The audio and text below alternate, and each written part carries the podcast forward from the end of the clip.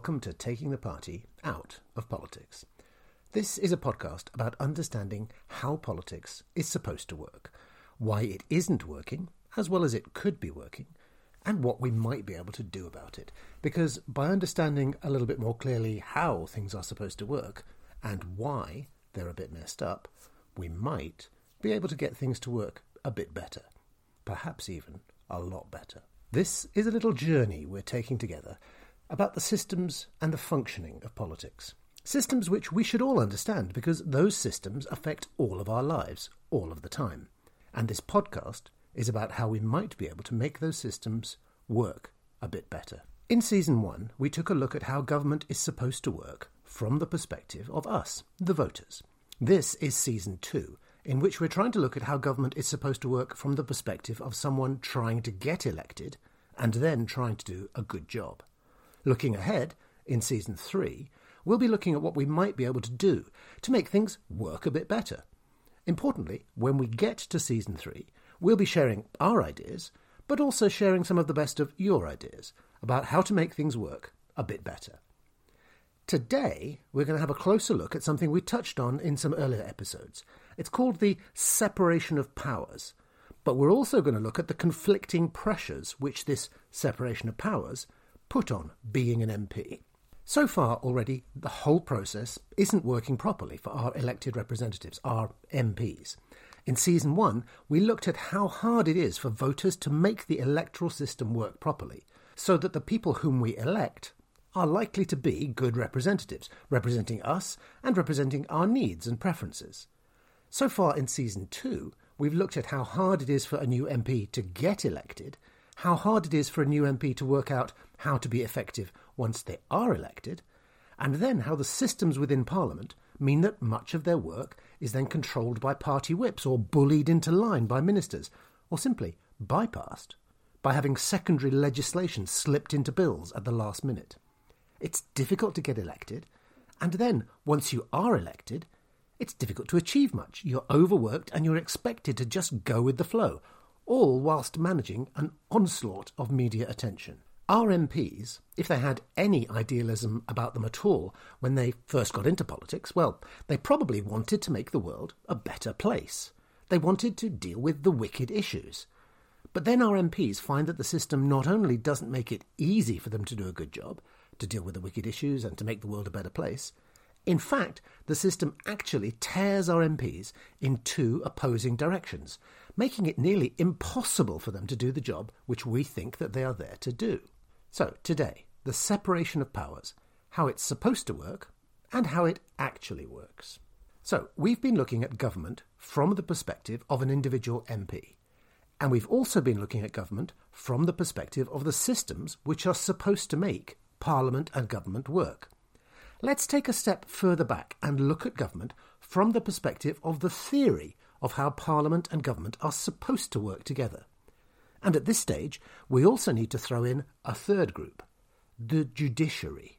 Now, a government protects political liberty by dividing its powers. This prevents a concentration of authority, a concentration which otherwise might lead to infringements on freedom. In other words, we don't want anyone to be too much of a dictator. Too much power in one set of hands runs the risk that all that power might run away with itself, rather than being used for the general good. A good way of ensuring that there isn't too much power in one set of hands is to divide things up, with different areas of power keeping the other areas of power in check. This is called the separation of powers. Three different branches of government, each with their own function legislative, executive, judiciary. The legislative branch creates laws and provides for funding, that's taxation. The executive branch implements the government's policies. The judicial branch presides over conflicts between the executive and the legislative and checks if new laws are constitutional. If something which the legislative or the executive does makes us unhappy, then we don't have to take up our pitchforks and storm the Bastille. We take the government to court. We saw this in action in 2019, for example, when the government tried to stop Parliament from scrutinising the government's plans for Brexit. A campaigner called Gina Miller challenged this in the Supreme Court, and won. Quote, Judges said it was wrong to stop MPs carrying out duties in the run up to the Brexit deadline on 31st of October. The legislature makes the laws, the judiciary interprets the laws, the executive applies the laws.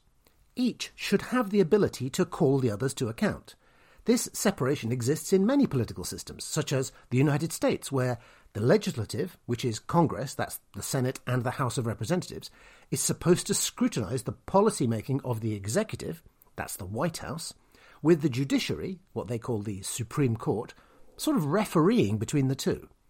However, given that both the legislative and the executive are elected through a party skewed electoral system, this regularly leads to either deadlock, with a Democrat controlled Congress frustrating a Republican White House, or vice versa, or to a system of inadequate scrutiny, where yes men vote through policies with insufficient scrutiny.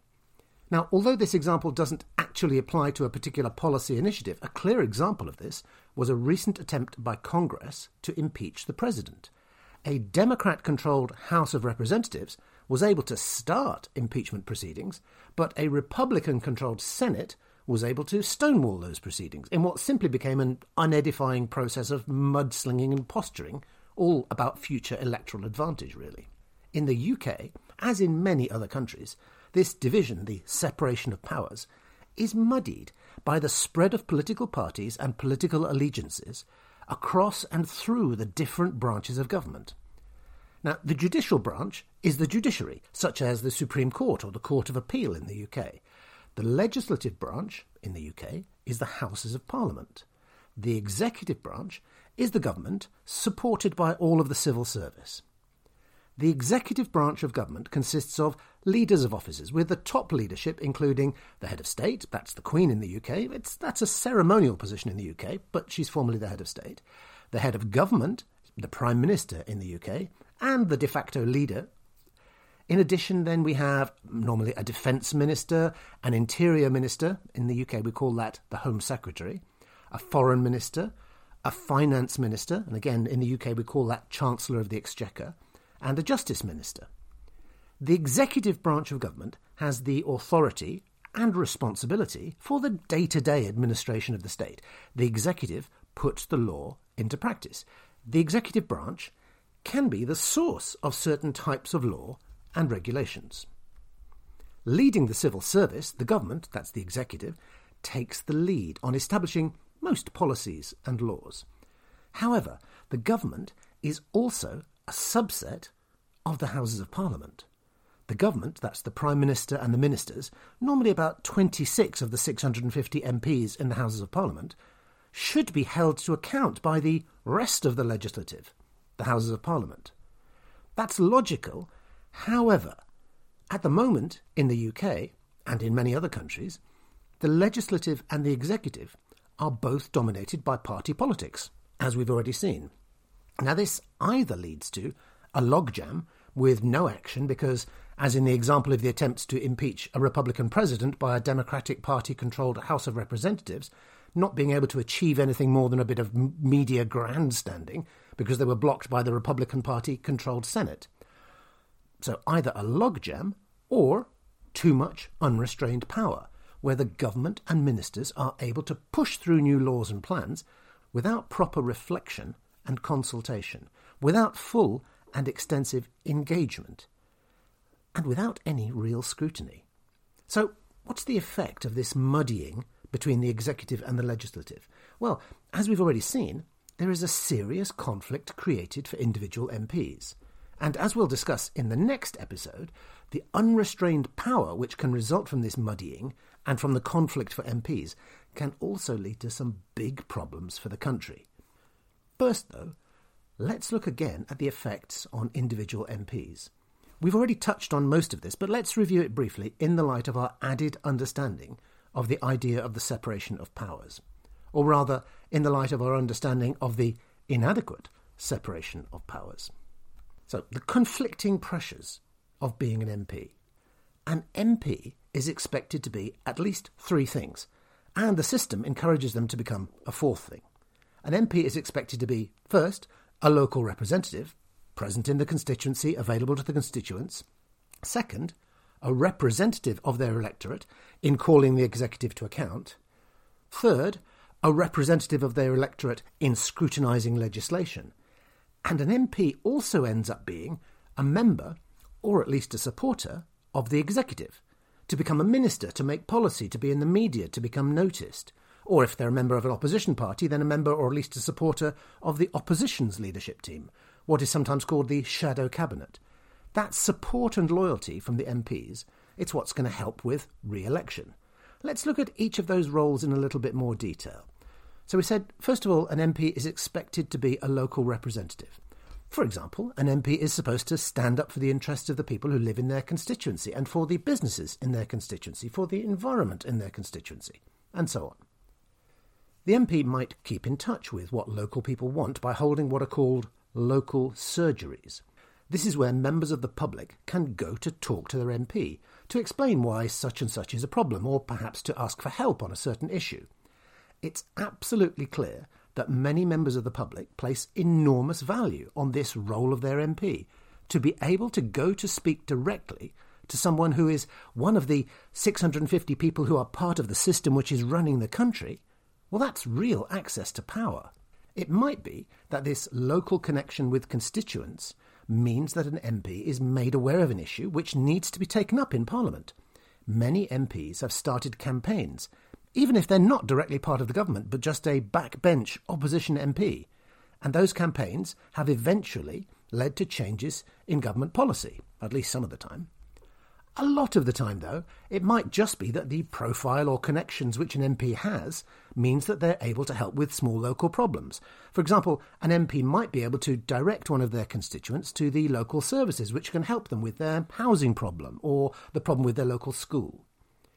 It's not clear that this latter bit is actually a role which absolutely has to be done by MPs. It could be achieved by elected representatives at other levels, for example, county or city district councils. Very often, for example, the MP is merely pointing their constituents in the direction of the local services to which the constituent should really have gone in the first place. In some instances, MPs are aware of this and sometimes have surgeries alongside their county council or district council colleagues, sometimes even with representatives of the most in demand local civil servants as well. However, MPs generally do this sort of local surgery quite well and it really is important for them to be in touch with their constituents on a regular basis, to be clear about what their constituents think and care about. Even if a Saturday morning surgery in the cafe in the local supermarket doesn't appear to have brought up any issues which need to be raised by the MP on a national stage, it's probably really good for both MPs and constituents that this contact is there and that it's seen to be there, maintaining the contact between representative and those people who are represented. Now, the second thing, an MP is also expected to be calling the executive to account. Now, this is incredibly important. The select committee process is working sometimes, and MPs are engaged in this process.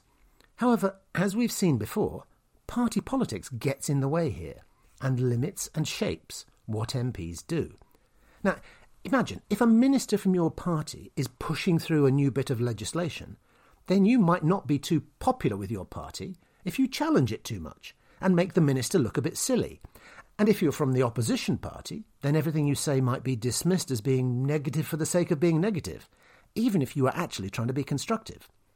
Too often, it's merely going through the motions, not going through the detail. Okay, the third thing, an MP is also expected to be involved in the scrutiny of legislation. This is also incredibly important. Better scrutiny could lead to better laws being implemented to achieve better results. However, the quality of legislative scrutiny is the one thing for which there is the least structural and cultural encouragement within the Westminster bubble. Why? Because the potential scrutineers are members of political parties, and they're either required to be yes men, bullied by their party's whips, or they're aspiring to impress the executive in the hope of being promoted to becoming part of the executive as a minister. In practice, the initiative for establishing laws and regulations starts with the government. It could be argued that this is correct. The government is formed from the largest political group following an election. In theory, this political group has been chosen by the voters because the voters want the policies which were in the political manifesto of that group. It might seem to be right, then, that the government which has in effect been chosen by the voters should be setting the initiative for establishing new laws and regulations. It might seem to be right that the government should be looking at making changes and adjustments to existing laws and regulations and to the ways in which those laws and regulations are applied. In fact, as we've seen before, there are many reasons why a party wins an election and why a voter votes for a particular candidate. It's unlikely that anyone votes for a candidate because they want every single thing in the manifesto. To claim a popular mandate for every policy in the manifesto can often just be political sleight of hand. And remember, no government in the UK has had a majority for decades. They might have a majority of MPs, but not a majority of the popular vote. Anyway, there's one party that has the majority, and they get to form the government. However, if the government, that's the executive, can push or rush through legislation with inadequate scrutiny, because they can rely on their backbenchers, who have a majority of the votes either in the scrutiny committees or in the House of Commons, well, then we can far too easily end up with poorly constructed legislation, which has not been considered from all perspectives, and which is then very likely to have consequences which were not foreseen but which could have been foreseen. If the executive were more clearly separated from the legislative, then the legislative could, in theory at least, focus on providing proper scrutiny of what the executive does, or aims to do, and how they aim to achieve it. We might think that one way of separating the executive from the legislative would be to require ministers to resign their seats as members of parliament, or for us to elect the executive, the government, directly rather than electing MPs to Parliament and then allowing them to decide who's in the government. At first glance, that sounds plausible. However, this would still not remove the thread of party politics which links the two. Ministers would still be members of the party which had a majority in Parliament. MPs would still be members of the party which was running the government, the executive. And we see this clearly in the system in the United States. Although the president is elected directly, he or she is not just there because the largest political group in Congress decided to put him or her there. The president is still a member of a political party, and other members of that political party are in Congress. There would also be many other knock on implications by elections to replace them as elected representatives, difficulties in conducting cabinet reshuffles. It would make it a much bigger leap from MP to junior minister, and so there'd be less opportunities, and MPs are not going to welcome that. No, if we're going to make it possible to have a better functioning separation of powers, then we'll need to find a more subtle way of taking some of the party out of politics. Unless, of course, you have some different ideas, some suggestions as to how things could be different, perhaps about how we could use our systems differently, or about how we could tweak them so that they worked better in all of our interests. If you have any ideas, we'd love to hear from you. In season three of Taking the Party Out of Politics, we will be exploring various ideas about how we could make things better. And we would love to hear from you. Just email us with your ideas on info at talktogether.info. If your ideas are good, or if they help us to understand things more clearly, then we'll include them in season three. We might even contact you to interview you about your suggestions. We look forward to hearing your thoughts. Next time, we're going to look a bit more at government blunders this is partly the result of an ineffective separation of powers and of our MPs being placed under conflicting pressures. If government plans can just be rushed through without needing to consult fully, without needing to take into account the opinions and needs of everyone who will be affected by new laws or by changes in the laws, then very often, far too often, those new, changed laws can end up being a bit of a mess, to say the least. Like not taking enough time to put two coats of paint on when you're decorating a room at home, or like not frying the onions slowly enough and ending up burning them, or simply like not checking whether everyone likes fried onions, rushed legislation can end up being a bit of a dog's dinner. A dog's dinner which doesn't achieve what it was supposed to achieve, costs a lot of our money, and which far too often can actually have the opposite effect to that which was intended.